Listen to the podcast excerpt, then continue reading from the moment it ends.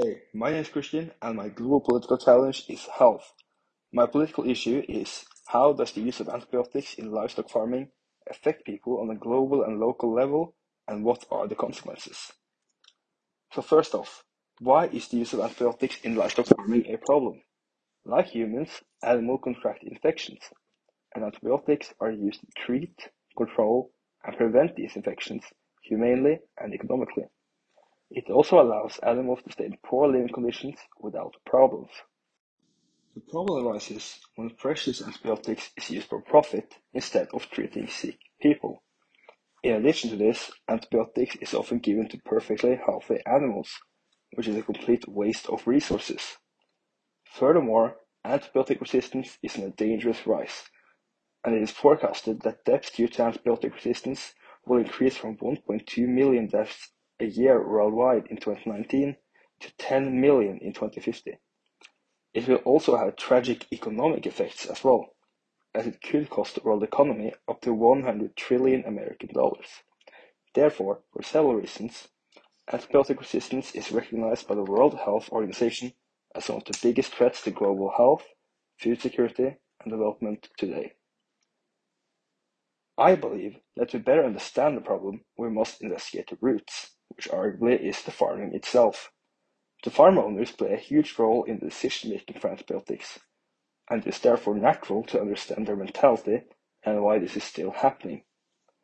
Therefore, my chosen case study is the use of antibiotics in chicken farming in northwestern China, more specifically the five regions in Ningxia. The Chinese government has for a long time tried to impose efforts to control antibiotics used in animals. Examples of this is the prohibited list of antibiotics not to be used in livestock farming and the requirement to farmers to record their antibiotic use. With that being said, the situation has gotten no better, and without an effective control, antibiotic consumption in chicken is expected to increase by 143% from the year 2010 to 2030.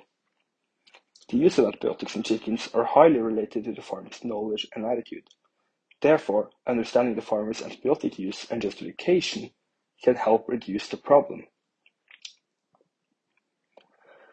In my case study, 88 farms were interviewed, where most shared similar characteristics. 94% of farms had between one, uh, 10,000 and 100,000 chickens, as well as most having owners with more than 10 years of experience.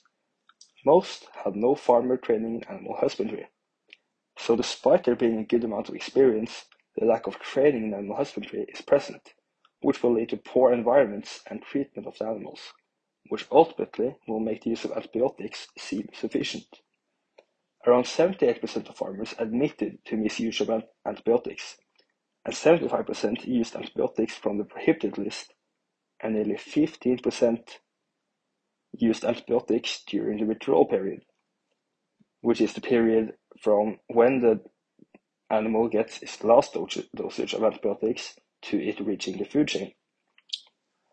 In addition to this, farms with poor sanitation had higher rates of antibiotic misusage. Therefore, I think another perspective to take is that it is not necessarily only the farmer's fault in the misusage of antibiotics, but also the government which has failed to reinforce these measures. Also, it is worth mentioning that with increased education within sanitation, this could minimize misusage as well. Most farms also identified as a family business, and one third of the families earned less than 5,000 yuan per month, which is approximately 7,000 Norwegian kroners, respectively. Given that this is not an exceptional amount of money for a family, it would be detrimental for them not to use antibiotics in their farming, as this is a much cheaper option. Now, one might think to himself, how can farmers access prohibited antibiotics? The truth is that antibiotics are easily accessible through local drugstores, online, or feed factories with or without prescription. This accessibility only adds to the problem as it influences the farmer's decision-making. Therefore, veterinarians and pharmacists also play a critical role in addition to that of farmers themselves and the government.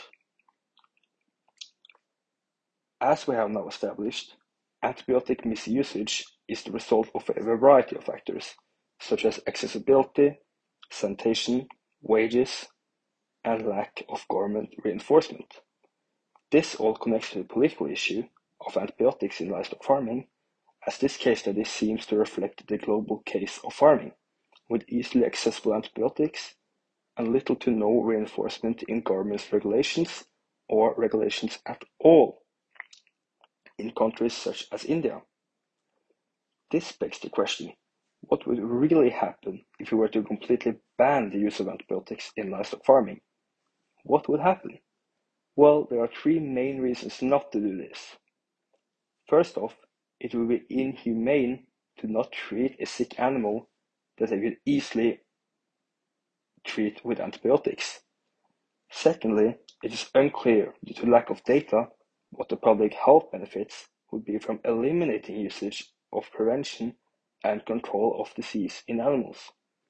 The reality is that the agricultural sector is extremely big and animal welfare and economic impact could far outweigh the benefits. Lastly, it wouldn't be economically achievable.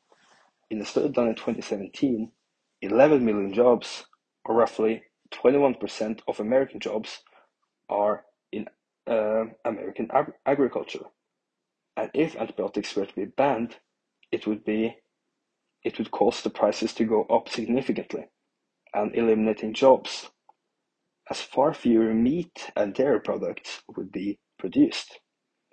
This would directly impact the working class and the poor, as well as foreign consumers.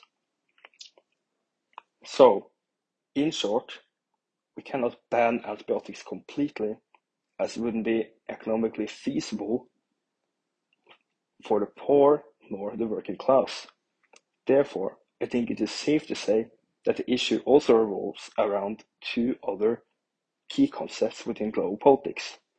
Development, in that it shouldn't put the health of others at risk, and that farmers all over the world are living on small monthly wages, and globalization, in that a complete ban of antibiotics would cause global, national, and regional troubles as the amount of food will go down. Now, luckily, there are serious measures being imposed all around the world, such as the EU's legislation to completely ban the use of antibiotics in farming, starting in 2022. But still, there are many countries all around the world which still allow this behavior with little to no regulation. Since it, is not, since it is not feasible to completely ban antibiotics, I would start off with improving training in farm sanitation, as well as training for appropriate antibiotic use to farmers.